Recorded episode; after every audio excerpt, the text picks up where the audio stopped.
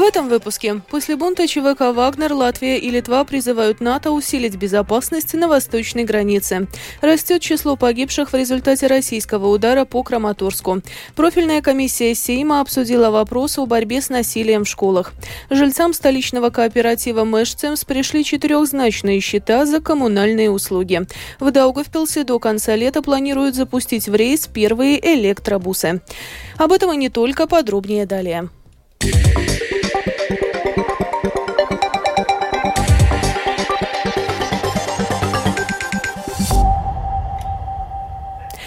Латвия и Литва призвали НАТО усилить безопасность на восточной границе с учетом того, что российская группа наемников «Вагнер» может создать себе новую базу в Беларуси. Между тем, министр иностранных дел Латвии Эдгар Ринкевич во время своего визита в Париж призвал оценить данную ситуацию с другой точки зрения, принимая во внимание способности, продемонстрированные этими наемниками. Продолжит Рустам Шукуров. По словам Ренкевича, прибытие Вагнера в Беларусь следует рассматривать в контексте саммита НАТО и всех дискуссий по обороне, сдерживании угроз и необходимых решений по укреплению безопасности на восточном фланге. Между тем, министр иностранных дел Литвы Габриэлюс Ландсбергис заявил, что скорость, с которой вагнеровцы двигались в сторону Москвы, преодолевая сотни километров за день, показывает, что необходимо укреплять оборону стран Балтии. Границы наших стран находятся всего в сотнях километров от этой деятельности, поэтому им может хватить 8-10 часов, чтобы внезапно появиться где-нибудь в Беларуси рядом с Литвой. Министр также добавил, что это создает более нестабильную и непредсказуемую среду в Балтийском регионе. Мы должны очень серьезно отнестись к защите Балтийского региона, подчеркнул Ландсбергис. Лидер Вагнера Евгений Пригожин прибыл в Беларусь во вторник в соответствии с договоренностью, заключенной при посредничестве президента Александра Лукашенко, которая положила конец мятежу наемников в России в субботу. Президент России Владимир Путин предложил отправиться в Беларусь тем вагнеровцам, которые не хотят подписывать контракт с Министерством обороны России и продолжать военную службу. Рустам Шукуров, служба новостей Латвийского радио. Блок НАТО готов защищаться от любой угрозы со стороны Москвы или Минска. Об этом заявил генеральный секретарь Альянса Йенс Столтенберг. По его словам, пока рано делать какие-либо выводы о последствиях того, что основатель ЧВК «Вагнер» Евгений Пригожин перебрался в Беларусь. Но, скорее всего, часть его сил также обоснуется в этой стране, допустил Столтенберг. НАТО должна дать решительный ответ на появление наемников ЧВК «Вагнер» в Беларуси. Об этом заявил президент Польши Анджей Дуда. Его также поддержал президент Литвы Гитанас Науседа. К слову, президент Литвы Гитанас Науседа сегодня прибыл в Киев с необъявленным визитом. Как сообщает администрация главы литовского государства, в планы Науседы входит обсудить с президентом Украины Владимиром Зеленским повестку июльского саммита НАТО в Вильнюсе, переговоры о членстве Украины в Североатлантическом альянсе, а также дальнейшую помощь Украине со стороны Литвы и Евросоюза в целом.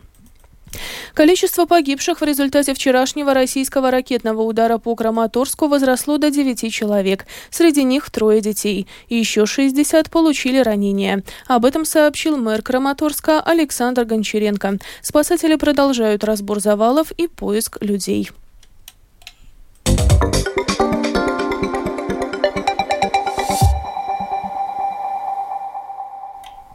Продолжаем выпуск. Как бороться с эмоциональным и физическим насилием в школах? Этот вопрос сегодня обсудили на заседании парламентской комиссии по образованию, культуре и науке, рассказывает Скирман Табальчута. Министерство образования и науки сейчас обобщает проблематику. Существуют разные курсы и алгоритмы поведения педагогов и ответственных инстанций, которые до конца не работают. Ведущий эксперт Анна Заула на заседании комиссии сделала акцент на раннем распознании, чтобы искоренить проявление насилия еще в детских садах. Для этого планируется усовершенствовать делать курсы по защите прав детей для педагогов. Они не всегда распознают, что насилие на самом деле является насилием. Если я иду и вижу, что пятилетний ребенок обзывает другого, то взрослый на самом деле должен помнить, что это начало насилия. В тот момент, когда кто-то кого-то обзывает, ну, я не знаю, тупым или еще как-то, на самом деле неважно, это уже является началом насилия. И Необходимо раннее реагирование, мол, эй, это нехорошо, чтобы этот пятилетний ребенок понял, что поступает плохо. Вопрос заключается только в том, чтобы я, как педагог, его остановила.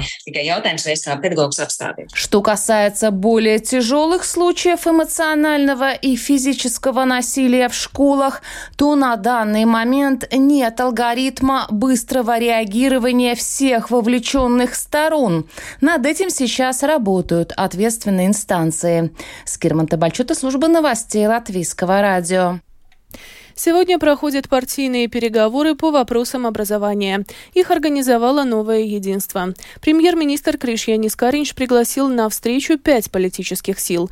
Помимо представителей «Нового единства», Кришьянис Каринч хочет, чтобы на встрече присутствовали входящие в коалицию Объединенный список и Нацблок, а также оппозиционные Союз зеленых и крестьян и прогрессивные. Однако Объединенный список и Нацблок в предыдущих переговорах в формате пяти политических сил не участвовали. Таким образом, во встречах принимают участие лишь представители Нового единства, Союза зеленых и крестьян и прогрессивных.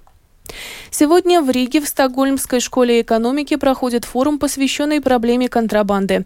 В мае этого года Центр СКДС провел очередное исследование на данную тему. Респондентам был задан вопрос, покупали ли вы, члены вашей семьи или знакомые в течение последнего года такие контрабандные товары, как сигареты, алкоголь или горючее. И если в прошлом году их потребление уменьшилось, то в этом году, напротив, немного увеличилось. Об этом программе «Домская площадь» Латвийского радио 4 рассказал директор Центра СКДС Арнис Кактынш. Если говорить о сигаретах, то у нас уже 12% утверждают, что в течение последнего года не покупали контрабандный товар. Годом раньше это было всего лишь 7%, до того 10%. Горючее в прошлом году 3%, в этом году уже 4%. Контрабандный алкоголь в прошлом году 2%, в этом году уже 3% и так далее. Мы уже по всему спектру видим небольшой, но все-таки прирост. Также почти 100% опрошенных отметили, что покупают контрабандные товары, поскольку они стоят дешевле. С 1 июля этого года пособие на компенсацию транспортных расходов для людей с инвалидностью, испытывающих трудности с передвижением, будет повышено на 31%. Об этом сообщил специалист по общественным отношениям Министерства благосостояния Эгилс Заринж. Пособие будет увеличено с нынешних 79 евро 68 центов до 105 евро за полный шестимесячный период. Жильцам многоквартирных домов столичного кооператива «Мэшцемс» в июне пришли четырехзначные счета за коммунальные услуги. Суммы в разных квартирах колебались от 3,5 до 4 тысяч евро. Встревоженные жильцы забили тревогу и стали выяснять, в чем же причина. В кооперативе их успокоили. В счета закралась ошибка.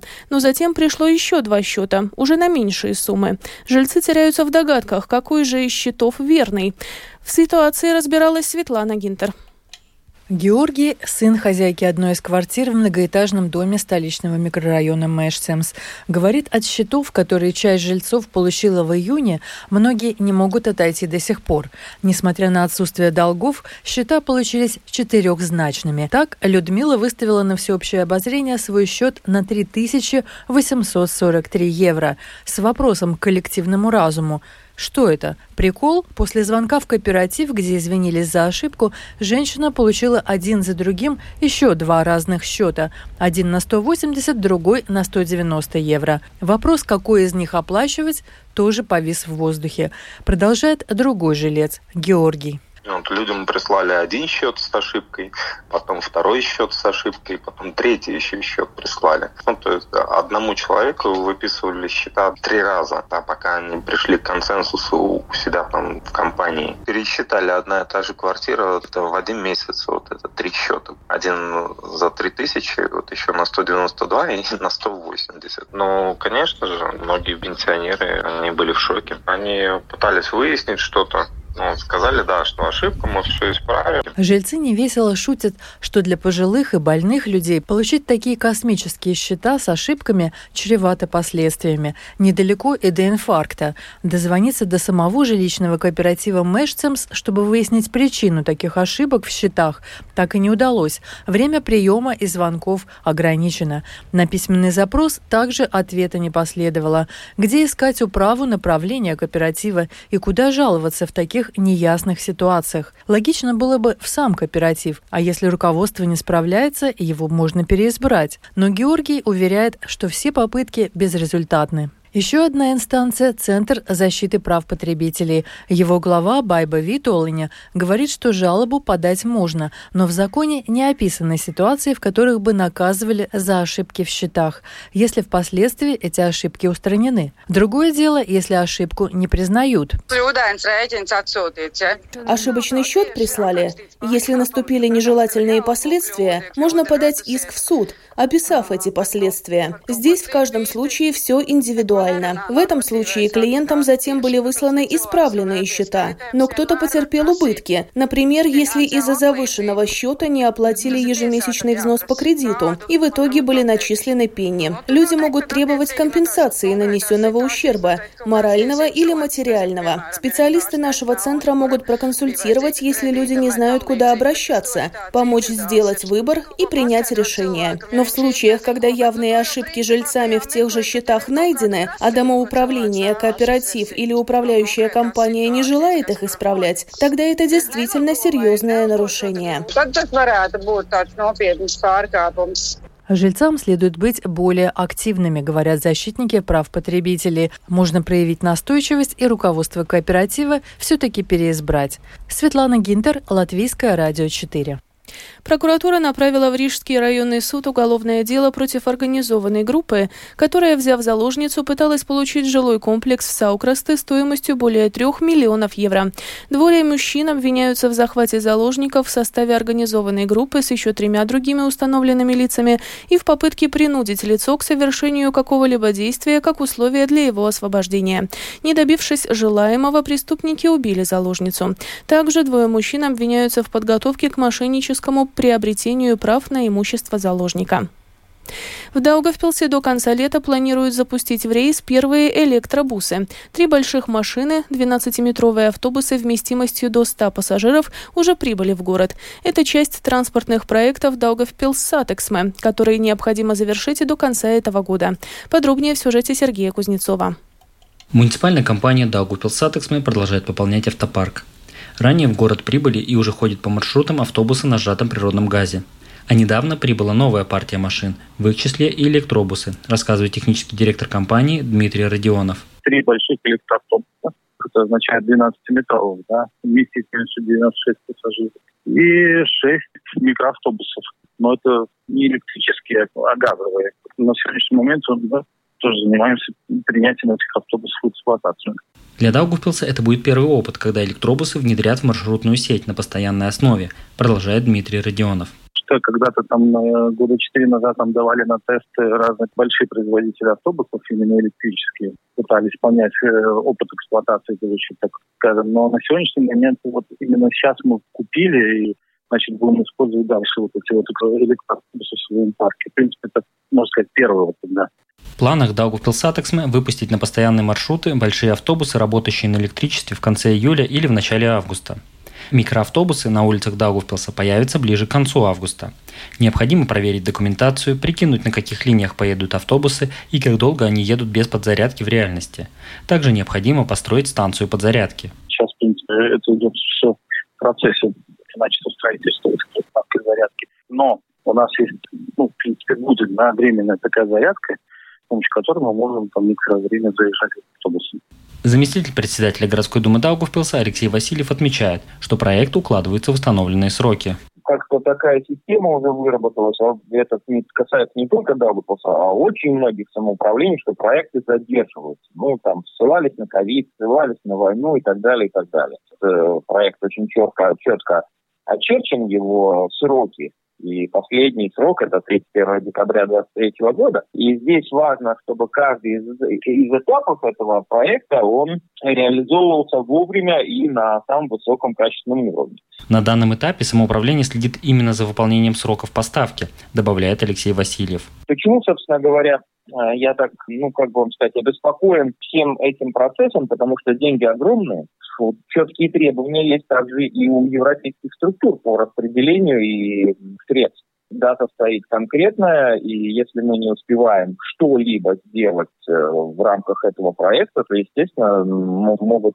претензии уже к самому управлению предъявляться, и деньги какие-то гипотетически не хотелось бы возвращать, потому что просто срок не выполнен. Поэтому, да, вот очень, очень стараемся. В Даугавпилсе с прошлого года курсируют 20 новых автобусов, работающих на сжатом газе. Стоимость покупки при финансировании европейских фондов почти 12 миллионов евро. Электробусы – это часть проектов по обновлению автопарка Даугавпилсатексма. Самоуправление до конца года получит еще больше 20 машин. Это как описанные электробусы, так и автобусы на сжатом газе. Стоимость этой закупки – больше 15 миллионов евро. Сергей Кузнецов, Латгальская студия, Латвийского радио. И в завершении выпуска о погоде. Ближайшие сутки в Латвии переменная облачность. Местами ночью в основном на востоке кратковременные дожди, в отдельных районах сильные грозовые ливни, днем возможен град. Ночью слабый ветер, днем северо-западный западный до 7 метров в секунду, во время грозы порывистый. Температура воздуха. Ночью по стране от плюс 12 до 17, днем от плюс 22 до 27 градусов. В Риге в ближайшие сутки переменная облачность. Ночью кратковременный дождь, возможно гроза. Ветер слабый, начинает с завтрашнего утра северо-западный западный до 7 метров в секунду, во время грозы порывистой. Температура воздуха. Ночью в столице от плюс 15 до 16, днем от 23 до 25 градусов. Медицинский тип погоды второй, благоприятный. Это была программа «Сегодня в 13-28 июня». Выпуск подготовила и провела Алиса Прохорова в Латвии 13 часов и 17 минут.